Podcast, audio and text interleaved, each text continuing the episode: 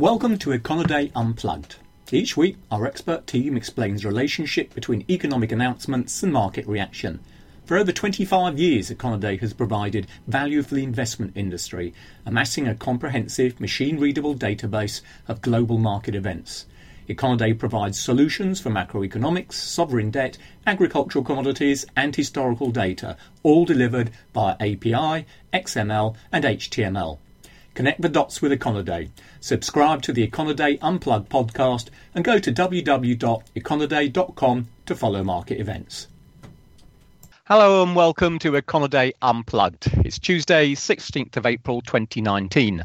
Mark Pender is across the pond on the US East Coast, and I'm Jeremy Hawkins here in London.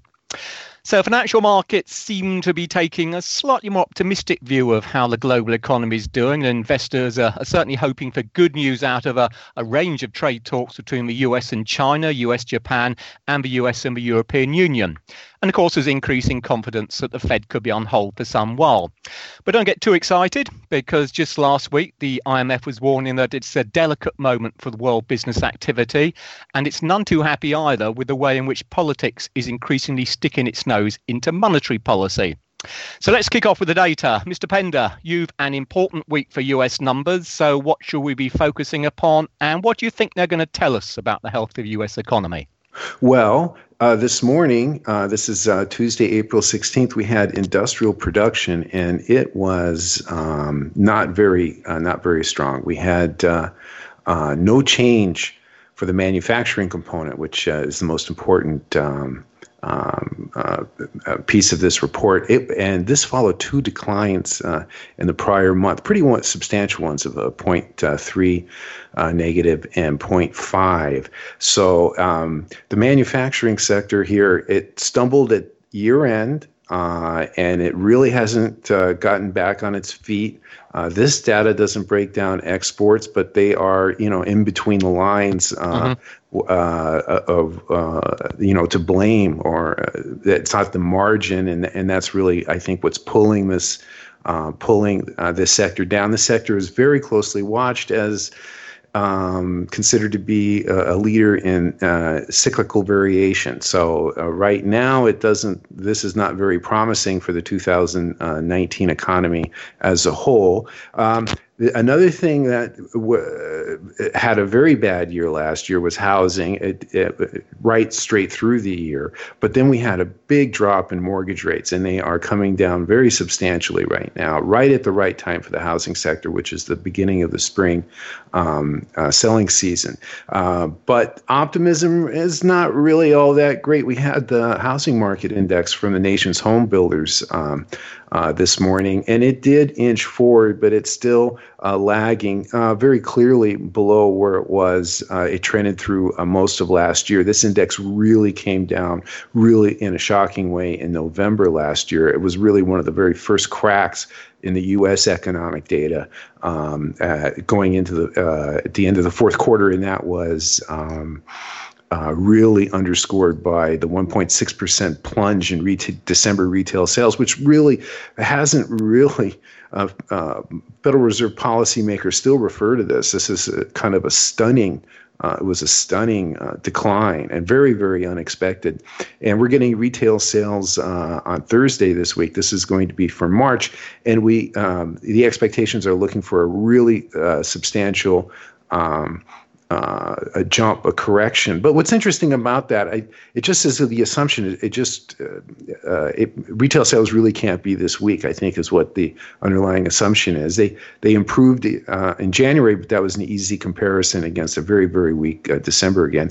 And um, but then they came back in, back into the na- negative column at in February. So there's just this assumption that it's going to jump. But March is this March is not an easy month for the retailers because of the April shift. The April uh, April uh, Easter uh, the Easter shift moved from April 1st last year to um, Sunday, uh, of course, April 21st this year. And that Easter has a very significant uh, impact on the consumer uh, spending. And um, so March is kind of battling against a calendar effect, but still there is a, a, a, really strong assumption that we're going to see recovery. And if it's based anything on the employment on you know uh, the actual demand for labor, even though we had again that, that rough February for the employment report, uh, most of the labor indicators are positive, and there's no real indication that there's been any kind of crack uh, in, um, in, in the labor market. So the, uh, the consumer sh- uh, should be coming back but we do have to see, wait and see. Um, but like forecasters are pretty firm, there's very little uh, expectation for um, uh, the range is high on the uh, the range is high on the high end, but pretty stable uh, on the low end at 0.3 being uh, the the lowest expectation uh, on our panel, and that's that would still be a positive month. Um, and then real quickly is trade now. Um, uh, uh, if, if, the manufacturing sector is being hurt by trade, we're going to, uh, and we saw it last year. We saw the trade deficit really widen uh, deepen uh, very, very much. But then it, it popped back, narrowed substantially in um, January. This is going to be data for February, and this is going to be tomorrow. And um, the consensus is uh, a $53.6 billion monthly uh, deficit. That would be uh, deeper than by $2.5 billion, which is pretty substantial from January. But this is this deficit was approaching $60 billion uh, at the end of last year. So there's improvement is still expected there. And for GDP, it's that it's the improvement that that will that that could help net exports for the first quarter. But um, uh, I think your your assessment is probably right that there is improvement, but the improvement is coming from kind of a shaky base, and we still have to see how that plays out. Okay, can I just rewind now to, the, to one of the first indicators you talked about, mm-hmm. you know, mm-hmm. from the, the manufacturing side, um, the industrial production data today. Am I yeah. right in saying that capacity utilization fell for was it the fourth month in a row? So, I mean, does this mean supply side price pressures are starting to ease despite the tight labour market?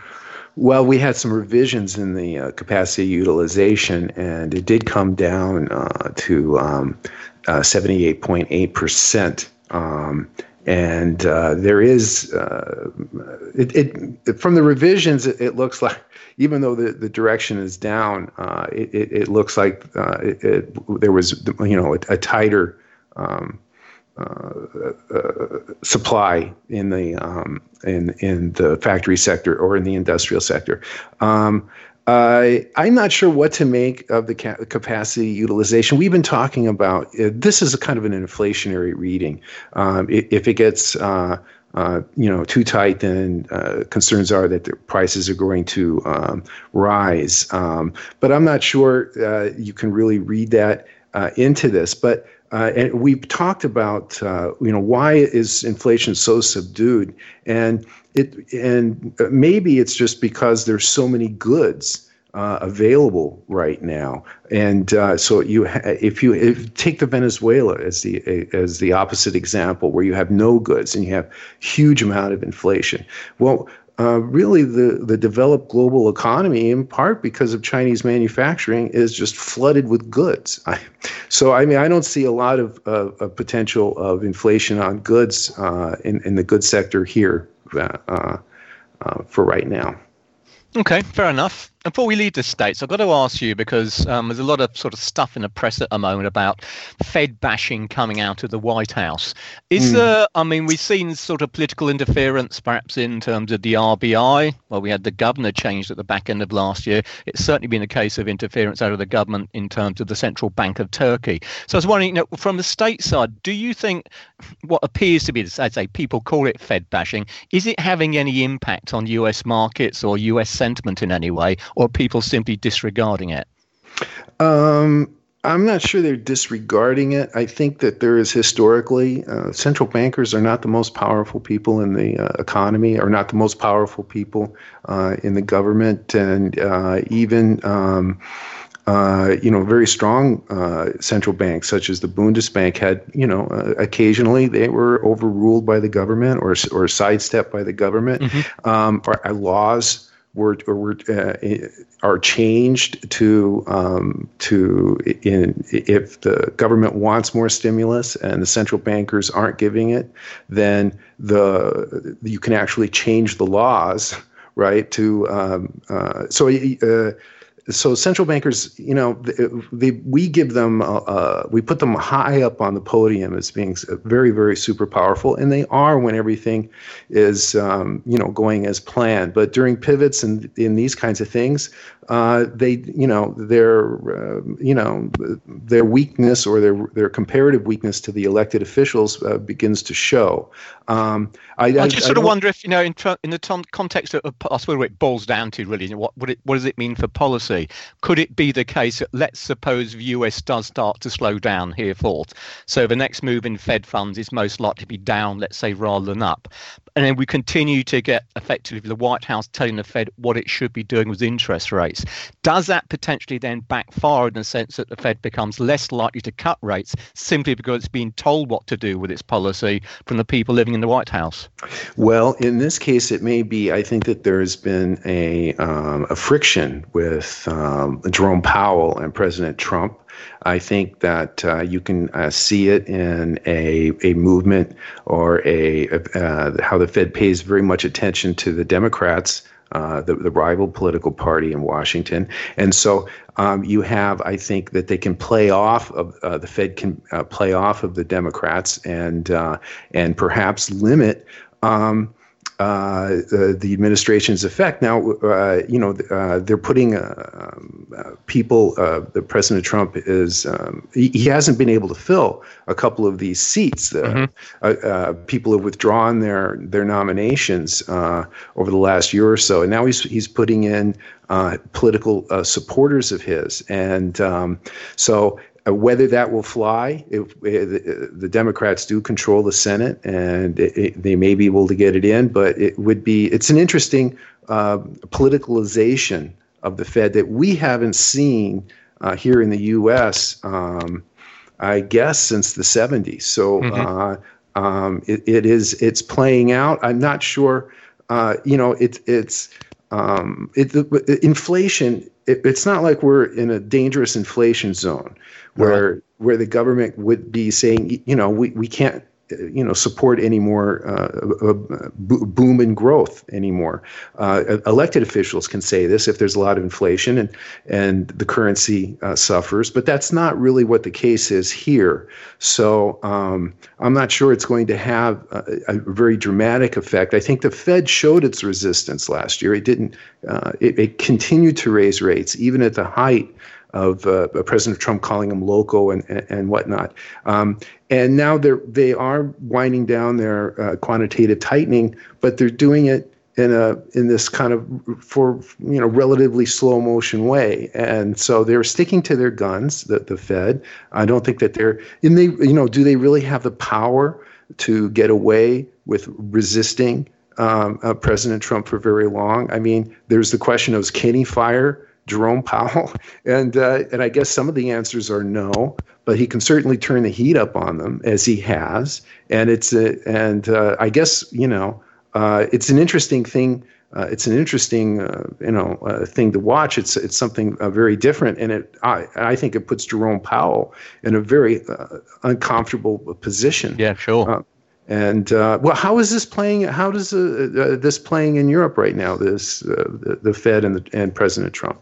Well, one reason I do mention is, I mean, over here, and unusually had Mario Draghi, who was, uh, I think, is attending a conference. Who um, he came out and, without actually naming, I don't think he actually named the White House or Donald Trump per se, but he was definitely making noise to the fact that central banks' independence is a, you know, a primary factor in terms of, you know, um, managing financial markets and should not be interfered with. And it was the IMF meeting at the back end of last week, their, their World Economic Forum, um, which saw again the same sort of language being used. So I think there are some genuine worries at the moment amongst monetary authorities around the world that political interference could become, you know, something of a major issue in due course. So in any event, I think it's certainly something worthwhile keeping an eye on. Well, you mentioned the RBI earlier. That's the Reserve Bank of India, and uh, they're um, uh, cutting rates now. But they also have an election coming up. Uh, uh you know, so is they there? Exactly. So now, I mean, we saw we saw the um, um, is President Modi um, changing the, the governor of the RBI at the back end of last year. We've had what I think is a couple of cuts um, this year in RBI interest rates already, as you say, with uh, you know this election just about to kick off. So you've got to kind of wonder whether or not they're justified. And I think to be fair, when you look at the Indian data, I'm some of it's doing quite well, but other bits of it aren't doing so well. So you perhaps could justify uh, perhaps an easing bias. But I'm not totally convinced you could. Uh, you know, justify the cuts in rates we've already seen so far this year. Well, I have a general question about uh, European um, financial soundness. Now, here in the U.S., you know, we're running up to just tremendous deficits, uh, whether government deficits or whether trade deficits. Is there um, a, a, more traditional uh, prudence uh, in, uh, for instance, in, in, in Germany? Uh, oh, in, Ger- in Germany, most definitely, yes. I mean, Germany effectively isn't happy unless it's got a, a budget surplus.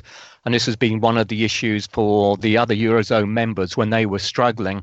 They'll look across at Germany and think, well, look, you've got a big surplus, start spending on it, boost your domestic demand so we can export more to you to get our economy going again.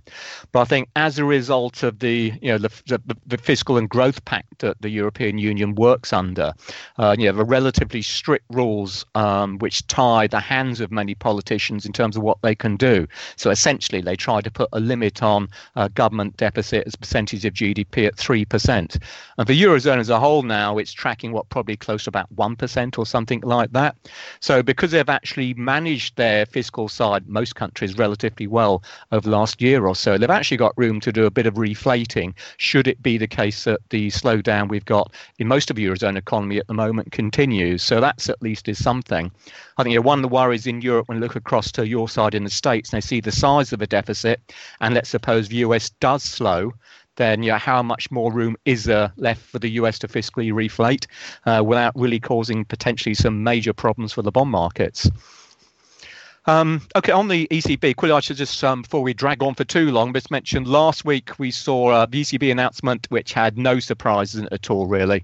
Um, no changes in policy whatsoever, be it in terms of the interest rates, uh, quantitative easing, or indeed, crucial, the forward guidance as well. So essentially, if the ECB gets its way in terms of things are shaping out currently, we're talking about zero short term interest rates, um, ECB interest rates, right through to the back end of this year.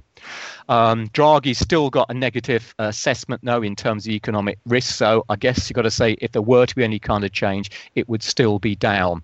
In terms of the numbers, there have actually, ironically, been some slightly better figures out of the Eurozone over the course of the last week or so. Uh, particularly, I think one thing which helped the Euro at the back end of last week, the industrial production data. I mean, for February, I mean, it shows how people have come used to poor numbers out of out of the Eurozone. Industrial production for the Eurozone as a whole fell 0.2% on the month in Feb. So nothing to write home about, but it was still better than expected. And importantly, the, the January numbers revised up significantly what it means is that it's almost certain now, subject to any revisions, that uh, Eurozone goods production will make a positive contribution to first quarter GDP, which it didn't of the previous two quarters. So that's got folks hoping, well, perhaps the worst of the slowdown in the Eurozone is now over. To that end, we'll get the flash PMIs on Thursday. These will be for April. Keep an eye on them because whether they work or not, it's certainly something that uh, investors uh, for Europe paid close attention to. Now, Jeremy, I have a question yep. about uh, d- d- uh, maybe to close, uh, wind up, but um, we left uh, the last month or so Italy in technical recession and the, the German at the end of last year and the German industrial sector uh, if if not in recession, in recession bordering on it. What, what's the outlook now for the first quarter? Well, this is the thing. One of the real problems, I suppose, of any economist when they're trying to analyze these numbers is working out whether you can trust the figures in the first place. What we've seen as a result of the February industrial production numbers, we've seen significant upward revisions coming through to most of the major countries for January, which meant then what appeared to be a pretty lousy turn of the year now doesn't look anything like as bad Now, Germany at the moment, in terms of Germany's in, German industry industrial sector, looks like now it will emerge from recession in the first quarter. Um, it didn't look like that this time last week. Um, because we didn't have the big up revision they put through to the January industrial production data. But it now looks as if, in a nutshell, that we're going to see a small positive contribution uh, from overall industrial production for the Eurozone to Eurozone GDP. But within that, Germany notwithstanding, it's still going to be a soft picture for Germany. Italy may come out with a small plus as far as the first quarter is concerned. But even if we do see that, I think you know, when you look at the forward looking guides, so you know what's happening to order books, backlogs, and new business and so on, they're still soft and if anything trending down. So I think even if we do get, let's say, a mini bounce in the first quarter, the second quarter is still going to look pretty soggy, I suspect. Mm-hmm. So it's better than it was, but nothing to write home about. And I think that's a very under underappreciated separation you're making between um, orders and actual production. Yeah, I think your markets tend to what's happening now. Sometimes mm-hmm. you really got to think about well, what can we learn now about what's likely to happen mm-hmm. in the future. And here we're seeing drawdowns on unfilled orders. So, um, you know, they're keeping production up, but they're, you know, it, where where the new orders going to be coming from? Yeah, you can't keep running off back orders all the time. Yeah. Okay, excellent. Oh, I suppose quickly before we go, I don't leave without a quick update on Brexit, which I'm delighted to say for once, you know, European investors are not glued to their TV screens, radios, whatever it may be about that. But following last week's emergency EU summit, in a nutshell, Brexit Day has now been deferred again until the end of op- until the end of October. Um, but it's flexible in the sense that the UK could opt to leave before then if they can get some kind of treaty agreed. Um, and the other caveat is if the UK refuses to participate in the European parliamentary elections and they kick off on the 23rd of May, they would have to leave by the 1st of June anyway. So the bottom line is that all the options are still open. We can when, leave when, with or without a deal. We could have a new prime minister, a general election, a second referendum. Is there so at this a, stage, we still don't know what's going to happen. Yeah, sorry. Is there going to be a gigantic, dramatic fight over the European UK's participation in the Euro, in the European elections? Well, see, the thing is that the U- no one in the UK, all those people who think the UK should not be part of the European Union over the next year, you know, think there's absolutely no point in the UK voting for something um, part of which we're not going to be in a, potentially in a case of a matter of a few months. But the problem for the European Union is that if, let's say, after May, the UK is still part of the European Union, that is, Brexit hasn't happened, then the new constitution wouldn't wouldn't be legal because we're part of the EU, and any country that's part of the EU has to have European parliamentary representation. So it really is a right raw mess at the moment, and say something which has still very much got to be sorted out. But as I say, in terms of market, you know, way the markets are taking it, they perceive the extensions as perhaps increasing the chances of a decent deal. Perhaps Brexit won't happen at all, etc., etc. So it's taken away the sort of immediate risk of a no-deal cliff edge, as they call it. But at the end of the day, all the options are still there. Okay, well, on the hope that we haven't prattled on for too long this time round. Um, on behalf of Mark and myself, thanks as ever for listening. Um, we'd like to take this chance to offer everyone a happy Easter break. And remember, in the words of someone anonymous, Easter tastes better than Halloween, and you don't have to ring all the doorbells either. We'll be back next week. Bye for now. Econoday has provided value for the investment industry for over 25 years, amassing a comprehensive, machine readable database of global market events. Our exceptional dataset consists of consensus, actual reported and revised numbers of economic events. Algorithmic trading firms, global banks, asset managers, hedge funds, and AI technology firms are leveraging Econoday's unique historical dataset to fuel their proprietary trading models and support their research and compliance teams. Go to www.econoday.com and follow at Econoday on Twitter to learn more.